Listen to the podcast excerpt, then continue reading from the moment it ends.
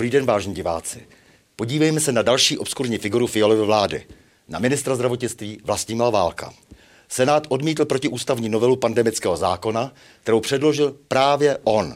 Novela se vrátila do poslanecké sněmovny a Válek hned vyhrožuje, že nepřehlasuje-li poslanecká sněmovna senátní veto, musí vláda vyhlásit nouzový stav. Už za to měl být okamžitě katapultován ze svého křesla. Nedosti na tom. Ministerstvo zdravotnictví, za které Válek odpovídá, zveřejnilo lživou zprávu, že na covid zemřel 12-letý chlapec, aby tak přinutilo rodiče k očkování svých dětí ale vrcholné číslo rentgenologa Válka představuje jeho doporučení očkovat děti třetí dávkou i přes negativní stanovisko Státního ústavu pro kontrolu léčiv.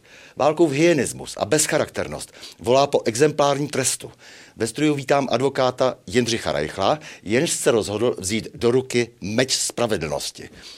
Vážený Jindřichu, eh, sumarizujte prosím, co jste všechno podnikl v kauze Vlastimil Válek. No tak ještě předtím, než se dostanu k těm konkrétním krokům, tak je potřeba nazvat eh, ty eh, věci, které provedl pan ministr těmi pravými jmény. To zveřejnění úmrtí 12-letého chlapce na covid, to je za mě hyenismus. To je, to je čistý hyenismus naprosto nejtěžšího kalibru, který si vůbec nedokážu představit, jak může vrcholný politik téhle země použít eh, jenom za tím účelem, který jste zmiňoval, to znamená vlastně umělé donucení rodičů k tomu, aby, aby v obavě o zdraví svých dětí je nechali očkovat. To je něco prostě za mě naprosto neakceptovatelného. No a samozřejmě ta druhá věc, tedy eh, schválení eh, toho takzvaného boostru pro děti starší 12 let bez doporučení SUKLu, to je historicky poprvé, kdy ministerstvo zdravotnictví k takovému kroku sáhlo.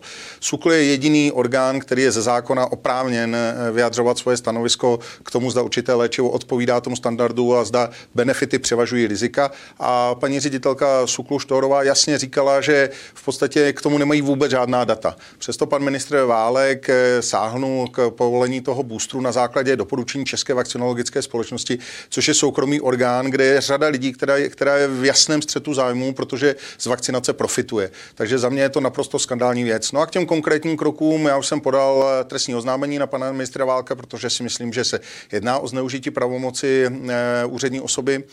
To je podle mého názoru bez jakékoliv diskuze. Budeme v současné době připravovat podnět na SUKL, aby bylo úplně zastaveno očkování v naší zemi, jelikož si myslím, že v současné době už je naprosto zřejmé, že u varianty Omikron, která má smrtnost 0,2%, tedy nižší než, než chřipka, tak je zcela bez jak jakékoliv diskuze, že ta rizika už převažují nad benefity, která, která ta vakcína může, může dodat. To znamená, my budeme mít k dispozici stanovisko významných odborníků eh, v České republice a pokusíme se SUKL a donutit k tomu, aby vydal rozhodnutí o zastavení eh, povolení eh, vakcinace v naší zemi. No a pokud neuspějeme, tak se obrátíme na soud a minimálně prostě soud bude muset se těmi argumenty zabývat a já budu velmi rád, pokud se ty argumenty stanou předmětem veřejné diskuze. Budete se snažit snažit o potrestání dalších zemských škůdců, kteří za peníze farmaceutických firm a globalistů sahají na to nejcennější, co na tomto světě máme, na naše potomky a jejich budoucnost? Víte, ten problém je v tom, že my jsme podávali celou řadu trestních oznámení, celou řadu různých podnětů, ale ten režim má vždycky tu vlastnost, že chrání sám sebe. E, to znamená, že e, největší problém je v tom, že vlastně policie ani další orgány nekonají. Přestože e, prostě tady dochází k flagrantnímu porušení zákona, přestože tady dochází k jednoznačně k učebnicovým případům naplnění skutkových podstat různých trestných činů, tak policie nekoná. A jediný případ, kdy koná, tak je, když prostě dva šílenci někde tam na Facebooku říkají, že vezmou, vezmou vidle tohle a půjdou to vyházet do Senátu. Já to vůbec neobhajuji, je to nesmysl, nikdy bych prostě nevyzýval k násilí, ale pojďme si říct tady upřímně, co je společensky nebezpečnější jev. To, že někdo prostě na Facebooku ze sebe dělá trošku tvrdšího chlapce, než ve skutečnosti je, anebo to, že tady opravdu státní úředníci dopouštějí to, že, se, že, že opravdu dochází k jednomu porušení zákona za druhým, který má, které má obrovské negativní dopady jak na zdraví uh, celého obyvatelstva, tak zejména na zdraví našich dětí a v neposlední řadě samozřejmě má obrovské ekonomické důsledky. Prostě když ten nejvyšší správní soud zruší to mimořádné opatření, které zakazovalo neočkovaným vstup do různých provozovan, tak to jsou, to jsou miliardové škody. To jsou miliardové škody, které tady jsou a navíc jsou to škody, které se ani nedají vyjádřit majetkově. To, že nemůžete například jít svému dítěti do, do tanečních nebo na školní besídku, tak to je prostě zážitek, který máte jednou za život a to se ani podle mého názoru majetkově nedá, nedá vyjádřit. To znamená, eh, ti lidé nás tady šikanují, diskriminují, vytvářejí tady dvojí kategorii lidí a když nejvyšší správní soud rozhodne, že to je protiprávní, tak namísto toho, aby se omluvili a, a ty lidi odškodnili, tak vlastně ještě řeknou, tak my si změníme zákon, aby příště už jsme to udělat mohli. Mm-hmm. Mainstream tady vlastně celou dobu eh, dezinformuje ve věci covidu. Eh, co říkáte tomu, že takový ten privilegovaný manipulátor České televize Václav Moravec dostal 36 milionů na to, aby bojoval právě on s dezinformacemi. Tento bezdětný člověk, myslíte, že bude mít na mysli blaho našich dětí? Tak já myslím, že on měl vždycky na mysli jenom blaho svoje vlastní, to je, myslím, naprosto evidentní fakt.